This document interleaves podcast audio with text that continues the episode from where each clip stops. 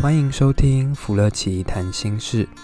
这个节目是由芙乐奇心理咨商所创立，在这里你会听到咨商所的心理师们一起分享咨商过程中的所见所闻，也聊一聊心理学的专业知识与概念。让我们一起跟着心理师走进心理学有趣而丰富的世界吧。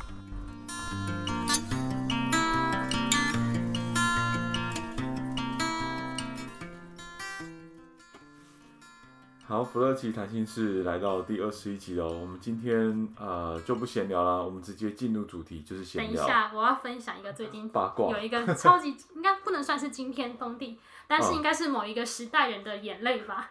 该不会是我的时代吧？我觉得应该是哦。什么什么？来听听看，发生什么事？不知道大家看《倚天屠龙记》那个峨眉派的周芷若，大家看的是哪一个版本？我看到好像是高圆圆，然后再来是陈玉琪。哦，我没看过 这个版本。哦哦，那我猜猜看，会不会是周海媚那个版本？我觉得那是经典，对。好，好吧，反正最近也看到他有最近在，应该不能说最近，就是又再一次翻拍《倚天屠龙记》。督导，你不要猜猜看，他这是担担任什么角色？那我先讲，我觉得他是说我看过，因为我超级爱金庸武侠小说，我《倚天屠龙记》真的是看到可以烂掉，真的书皮烂掉状态。嗯那我觉得他是周芷若的不败人选哎，周海媚。因为应该说周海媚接下一版本高圆圆，我觉得她也蛮漂亮的。但是今天有一个超级大的八卦，应该说最最大的震撼吧？啊？什么意思？就是最近在最新一次翻拍的，你猜周海媚她也有在里面出演，她演了什么角色？哎，我不知道哎。她演灭绝师太哎，不行吧？所以她其实是个连连续的概念吗？很冲突哎。因为周那个周芷若他们得不到一个很好的爱情，所以去当那个峨眉派的掌门人。然后几年过去之后呢，原来他就已经那个修炼成那个掌门，变成灭绝师太了。呃，这个我有点没办法接受这个事实，我可能要稍微去旁边休息一下。这集交给你了。可是她真的很漂亮哎、欸，对啊，很漂亮。因为我觉得她不论是在周芷若的扮演的时候，那个那个。服化道就是我们所谓所谓的那个化妆跟打打扮的，对，甚至我觉得他演那个灭绝师太的时候，有另外一种不一样的美丽。他有办法当灭绝师太吗？我好好冲突哦，我现在可能没办法接受这件事情。他如果他练成九阴白骨爪的时候，就是那种神情，他就这次就变成灭绝师太。好，可是那最近这件事情出来有什么样的一个？他是他是有什么影响吗？就是说他是一个新的。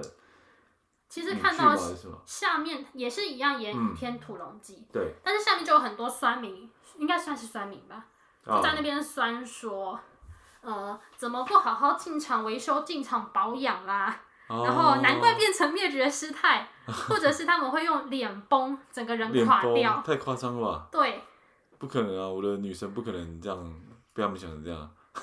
其实也是有一些人说，这其实很自然的美丽，嗯，就是自然的一个状态。对啊，对啊，对啊。可是蛮多人其实在下面就酸，好像说对于他们的容貌啊、外表啊、体态的维持啊，或者是皮肤的光滑度啊，都会有很多很多的批评跟指教。我我觉得很可怕。如果是这样的话，其实如果当明星每天看这些东西，一定会越来越担心自己的状态。我觉得进场维修好像变成是一种必要，听起来就会有这种压力吧。除非他们吃防腐剂长大。对啊，不然不可能，就是老了都还是保持在一个这么好的状态啊。可是现在蛮多，特别是对于影视明明星，甚至是对于女女性的角色，对，我觉得现在男性可能也有啊，就是希望他们不要变老，甚至如果突然有一天他们可能稍微吃的比较多一点点，啊、或是睡得比较没有那么好，水肿，对，然后接下来他们应该会冲到热搜，某某某今天一报，然后怎样，身材管理不合格。或者是什么幸福肥吗？还是说怀孕了？有这个都好像是很曾经手势的那个新闻标题这样。对啊，很耸动。很耸动，但是大家都会点进去看。哎、欸，那这样其实说这个公众人物，他们如果又是偶像或是影视明星明星，这种状态真的要很很难，很要一直维持，我觉得很困难哎。而且被形容到脸崩，我觉得好可怕。他说感觉什么身材管理什么是崩溃，或者是没有进行身材管理。哦、oh，OK。我觉得这超恐怖的事情，啊且而且会觉得有点毛骨悚然，好像所有的部分，或是所有的外貌啊，或者是一些身材管理的部分都被放大检视。那对啊，真的就直接在医美就是定期维修了，不然不然每天面对这种压力，我觉得太可怕了。所以所有都是 VIP 吗？对啊，就是直接会员制一次到底这样子，好可怕啊！我觉得这种压力可能是一般人没有办法去想象压力啊，因为每天都要被检视一些缺陷吗？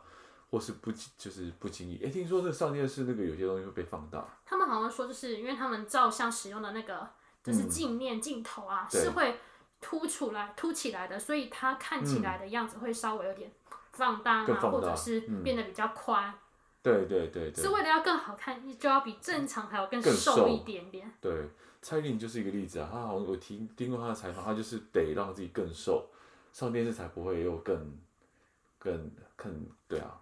所以她就很自律式的去去控制自己的身材，超恐怖的，就看到就是镜头，就是有我们会说是所谓的生图，就是就是外面的人在旁边就拍照她真实的样子，以及我们看到的影视媒体或者是报章杂志或者是媒体那边 PO 出来照片，其实不一样的，很多这样子很恐怖的两个对比。嗯，呵呵呵，那这样的话，呃，我我觉得像如果我们自己在看这些事情，我们就会。我自己啊，会有点担心嘛？或是有点疑虑的部分是，那这样的话不会对，比如说一些公众人物产生一些心理上的影响吗？我觉得不只是公众人物，嗯？其实我觉得公众人物其实有的时候会很多粉丝，对，或是粉丝团，他们会非常向往。我觉得特别是对于青少年、青少女而言，嗯，嗯有的时候，呃，偶像的一言一行、一举一动，甚至他们所有的事情从头到脚都是他们。争相效仿的对象，嗯，是没有错，他就是那个追星的现象，其实他会放大任何一言就一一言一行这样子，所以他会把他们明、嗯、他们的呃偶像的标准套在自己身上，这会这就会发生一件很恐怖的事情。怎么说？这会让我想到，就是之前，当然我们所举的例子都是经过加工跟改编的，嗯，就是。我会记得，就是印象很深刻，就是差不多国中要准备升高中这个阶段，就有一个小女生小妹妹跟我自杀。对。然后她过来的时候，并不是跟一般人一样，她们脸上啊，还有大腿的内侧啊，还有她的手臂啊，其实都充满了淤青，还有一些包着一些绷带，然后还有带着那个束缚的那个布吗？或者是器材，好像就是刚刚从手术台那边下来的感觉。那什么东西？可是内侧是抽脂吗？它是抽脂，然后还有那种就是那种要那种画的那种线，哦，就是要就是有点像是要去开刀的那个线。对对对对对，哦、然后就看到很恐怖，然后他这样子也走到智商室，其实我整个人都吓了一大跳，因为感觉他不适合出现在这边，他应该出现在急诊室，或是手术手术手术室，他可能还没有恢复完全，然后他这次要谈的主题其实是，可能刚开始谈的问的是家庭冲突，对。中冲突的原因，其实会发现说，因为他其实不是第一次整形了。对对。因为他会觉得他自己离他目前电视上明星的那些标准啊、外貌啊那些东西差得很远。你说是国中生吗？类似的年纪。对，国中应该要升高中的这个阶段。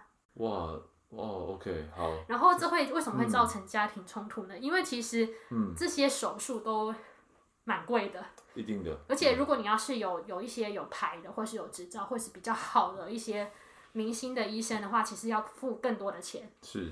然后他为了要凑这个钱，然后就去跟家人借。嗯。然后他就会谎谎称说：“哦，这是我要补习，或是怎样怎样的。”嗯。到最后，亚康发现说他在整形。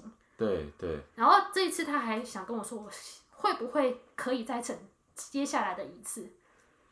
他要再追加，或是让他还要追加，然后甚至他说他觉得他颈部的那种颈部的曲线没有到那种天鹅颈，就是那种要有点骨感，但是有一点肉，就是介于骨感跟肉感之间那种最漂亮的脖子叫做天鹅颈。啊，这是我第一次听到的词，所以他可能对自己的一个期待，或是那个最后完成的一个意向是希望是很高的。然后他还拿他之前的一样，他就指给我看，说哪里哪里他已经变得更好了。但是还有哪一个部分还要继续加强，还要继续的进场维修？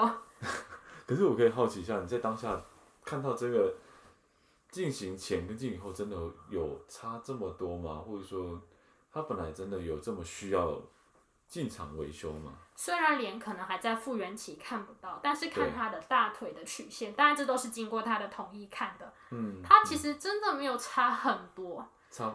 没有差甚至还会觉得他之前的样子更好看。哦哦，OK，那我我自己有一些案类似案例，可是像这样的话，呃，我听过这样案例，就是他身边的家人或者是说旁边的一些朋友，其实是不谅解的，或是不能理解了。对。对。而且有一个部分，其实是他，因为他的年龄阶段，他没有办法拿到这么多的钱，是，他一定会用一些他自己的方法来尝试，嗯，然后这些方法不一定是家人认同的，或是同意的，但是他做了，而且他还是不断的一直要更好，要更好，要更好这样。对，所以其实连带的蛮多的家人的冲突，然后问他是否有一些闺蜜啊，或者是好同学、好朋友跟他讨论这件事，然后其实都没有的。OK，哎，其实这个也让我联想到，其实不只是我们可能遇到的一些。呃，来谈者了哈，呃，我觉得有一个比较经，你让我讲这个，让我联想到一个比较经典的例子，呃，但也是我那个年代的一些故事。说说看，说不定我知道。就是 Michael Jackson 啊。我知道啊，他就是不断的整形嘛，嗯，然后好像说他漂白，就是打了很奇怪的药剂嘛，就看起来跟白人一样。之类的，对啊。可是当时其实对这东西有两，呃，这个状况有两种说法，一种是他是败斑症啊，他就是说因为我自然的这种。病变，所以变成是我全身到最后只能靠这种方式维持比较一致。可是他不只是皮肤啊，包括他的鼻子啊，或是包括他的容貌，他就也是不断的一直在不一样。然后甚至很多人就像刚刚讲的，就是他反而越整形，其实反而没有本来的，呃，大家可能甚至觉得说，对啊，为什么最后整成了一个很很特别的样子？呃，当然也还有，比如说有人就是特地一直整一直整，像有人好像整成了一个身材比例非常不对称的八那个芭比娃娃，或者是芭比娃娃，感觉很像那个气球装在胸前，或者是胸肌，这个？对对对对，就是很奇怪。然后脸上充满塑胶感跟很刻意的感觉，但是他觉得啊，那个报道是他讲他变成肯尼，就是那个芭比娃娃的男朋友。男朋友。对他，他就说他鼻子还不够高，但其实他已经非常非常高了。他还是想要更好，所以的确在很多，呃，为数不多，但是很多的影，这比如说呃名人，的确我们会看到，呃，他会越整形越来越多，越来越多，越来越多，最后很不像自己之外呢，甚至大家可能不太能够理解跟接受这样，甚至不像人类。哎，对，对，有一些例子，有一次，有一些例子，很像七月份会出来的一些好兄弟。是，对，所以这个。我我觉得我们可能透过这个例子跟大家讲一下，就是说大家一定会好奇，诶，我们心理师为什么要讲这个例子？其实它有一个专有的词吗？它其实是一种症状或者是疾病吗？就对，它就是其实我们会用一个叫身体异形异形症嘛，异侧的异，那形状的形，身体异形症这样。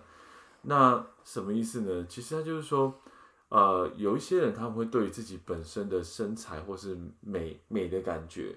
不是觉得不是那么好，甚至他会最后一直放大，或是那个时间一直在看的是那个小小的那个缺陷，然后感觉到非常的不舒适，或是焦虑，或但是别人看起来其实根本就没有，甚至可能还觉得很正常，很 OK。对对。但是他们就是觉得自己哪里不好，好像就是身体长得很奇怪，他们从镜子里面看到自己就是惹人憎恶吗？或是觉得非常的丑？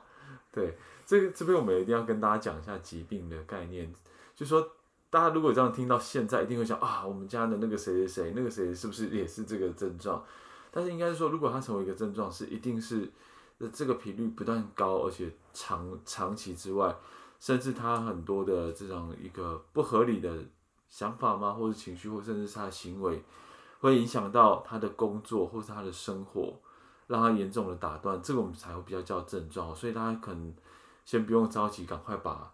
你的亲朋好友的谁谁谁把他抓进来这个想法里面，那这样子，有些人其实会想说，这是不是其实也是追求完美的一种？嗯，但他其实不是，因为有的时候我们追求完美的话，其实会让我们感觉更好，甚至其实会让身边身旁周遭人的人感觉到更好。嗯，但是因为他这种美，其实有的时候其实他已经变成一种扭曲的感觉，他会全身上下认为自己完全不美。对，而且他越整，其实他内心是非常自卑的，是，因为他整的过程中，其实看到是我还有哪里哪里不够好，例如说我可能整了垫了鼻子，对，但是他又又发现我鼻子可能不够好，要在第二次、第三次、N 次的进场维修，嗯，嗯，或者是嘴唇不够厚，或是眼睛不是双眼皮，对，哎，可是这部分我可能在讲了我另外一个听见，其实某种程度整的过程中，他不会永远保持在那种不交呃，保持在一个不管不满意或者是焦虑状态。他对于每次的整形，他是反而是一种放心跟满足。其实可能那个对跟我们一般相较的，大家觉得美的感觉不太一样。但他反觉反而觉得我有做一些什么了，然后我反而觉得至少我整过地方它变好了，他的焦虑感会下降。但是我听到可能是刚开始真的是下降。嗯对但是随之而来，他可又会可能会越来越越多的高的焦虑，慢慢随着时间越变越多。你说到最后，他是充斥着所有的都是焦虑。对对对，嗯，可能刚开始因为做了某些事，不论是好好的梳头啊，或者是好好的多次的整形啊，对，可能刚开始的前半段是觉得是我很安心，或者哦我好一点了，嗯，我可以松一口气。对，但是其实随着时间慢慢的推进，其实他越来越多的是一些焦虑的感觉。所以那种被充斥焦虑的感觉里面，也只有继续整，或者是做一些什么事，啊，例如说，我觉得我脸很脏，不够怎样怎样，我就拼命的洗脸，啊，或是我的头发真的是超级乱的，嗯嗯，是我并不停的梳头，梳的梳的我的头皮很痛，甚至流血掉了很多头发也继续梳。OK，这这个部分其实会有点类似类似啊，哈，就是我们说有点像强迫的这样一个状态，强迫的行为，对。那其实主要是说，针对这样的一个小小的一个缺陷吗？或者说真的不不完美？这边可能就是我觉得，我觉得这不完美这种东西最最可怕，因为其实不完美这件事情，我们就会着着重在不够好的那个点。但是什么叫做好？其实当我们呃，我我们有些个案，他如果是强调自己，我就是不好，就是不完美啊，那我就想要更好一点。这种其实是最最可怕的一种心理期待了。对，因为没有没有办法看到终点站长什么样子，他不知道自己足够好，或者是自己可以停下来的状态是长怎样。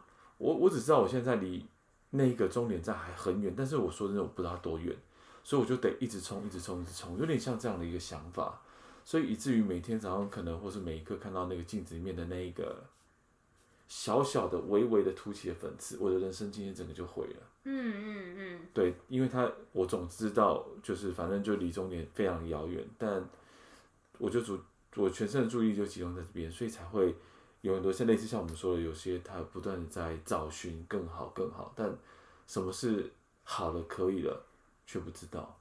这其实是很容易引发焦虑的一件事情。对，因为其实我要怎么做，以及我最后可以达成的样子，嗯、或者是我可能可以。那个估量我自己的时间要花费的努力，这些可能都做不到。嗯，他就是一直求忙求努力，嗯、但是我不知道我什么时候可以休息，或者是先暂停一下。嗯嗯，所以这边其实我只要其实通常我不知道呃，中医心理师怎么看？像比如说我自己在谈很多个案，其实完美这件事情，呃，很多人都会觉得没有，我没有完美主义。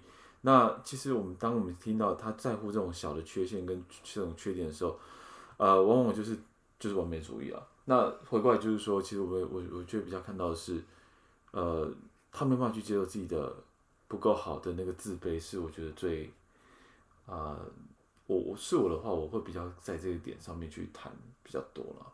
如果是我的话，我可能会从他脑中的想法怎样叫不够美，嗯、他可能会有一些不好的期待，或者是很强人所难的期待，例如说我一定要达到像是某某人那样子的程度。嗯或者是我一定怎样怎样怎样，应该怎样怎样，必须怎样怎样，我可能会从脑中的想法来处理吧。哎、欸，可是他这样，比如说，我只好奇一下，真的有可能达到，比如说检视那个想法，真的到他可以跟那个谁谁谁一样吗？我觉得超难，所以他才是非理性。对啊，所以他很难。他哎、欸，就算他看到那个非理性，他有办法去有些觉察吗？其实光就觉察就非常难，因为他非理性之所以是伪是是非理性，因为他就是深信不疑，嗯、他就觉得自己是人生信条的一部分。嗯、如果可以觉察的话，他就不是非理性了。啊，这个就是我 我会好奇的一个原因，是因为我我好几个类似像这样的一个状态的个人，他们其实对于那个东西的深信不疑，有时候越跟他谈的时候是非常的困难，因为他就是觉得就是不完美，就是达不到的时候那个。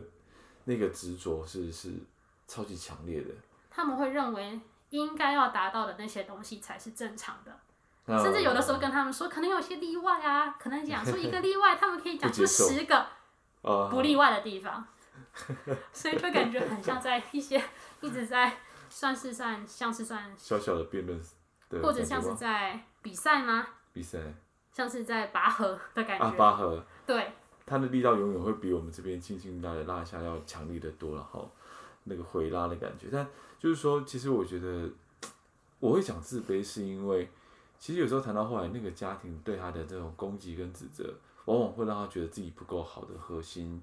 是我自己这边看见，所以有些人他用这种检查自己身体的好的方不够好的方式，让自己也许更好一点了，或是有些可能是用其他的方式，但是对我我自己觉得比较像是自卑跟自信这一块，我会比较是在这样这一类型的的困扰里面比较常看到的那种内在的冲突了。其实蛮多，就像刚刚的邱慧珍心理师那样讲的，其实蛮多是跟从小到大的生长经验。嗯，对。有的时候真的最核心，他会想到是可能别人不经意说你很胖哎、欸，或是你很奇怪，你长得很丑哎、欸，或者你很怎样怎样，就是很不经意。有的时候真的很像一个聊天，或是偶尔打屁一下，是就一些回应，但是可能就真的变得深信不疑，甚至影响到他之后要怎么样过生活。那句话就被记在心里面，然后去影响了很多他的情绪，对，对他自己的看法。或者他说什么吃很多啊，特别是家人，我觉得家人的力量真的是蛮大的。可能 青春期偶尔就真的是比较饿，就说你吃很多哎、欸。哦，就听进去了。对，或者你在养猪吗？好，那从今天开始我就要注意我的身形，然后控制在就是骨感的状态。对，这是我听过很多的这个青少年的一个状态这样子。所以呃，搞不好用催吐，或是比如说用一些过度节食的方式。其实我现在在预告我们下次可以录的东西。我听到了，我听到了，所以我们要讲饮食疾患吗？我懂，我懂。因为我觉得，因为讲，因为其实我们刚刚讲的这个呃身体异形症，它其实有讲的话，其实有点跟冲嗯怎么说过动会有过动有点不是过动了那个强迫强迫有点像，但是如果讲到身体的这意向的话，我们一定要讲一下吃东西这件事情。是的。特别是对青少年、青少女，那同才的力量真的超级大的。嗯，呃，因为这个部分它真的很常发生在青少年时期，尤其是女性的身上，所以也许下次我们可以好好的聊一聊。好啊，可以有三种类慢慢聊，三个礼拜。超棒了，我们现在都用预告来当结尾。对对。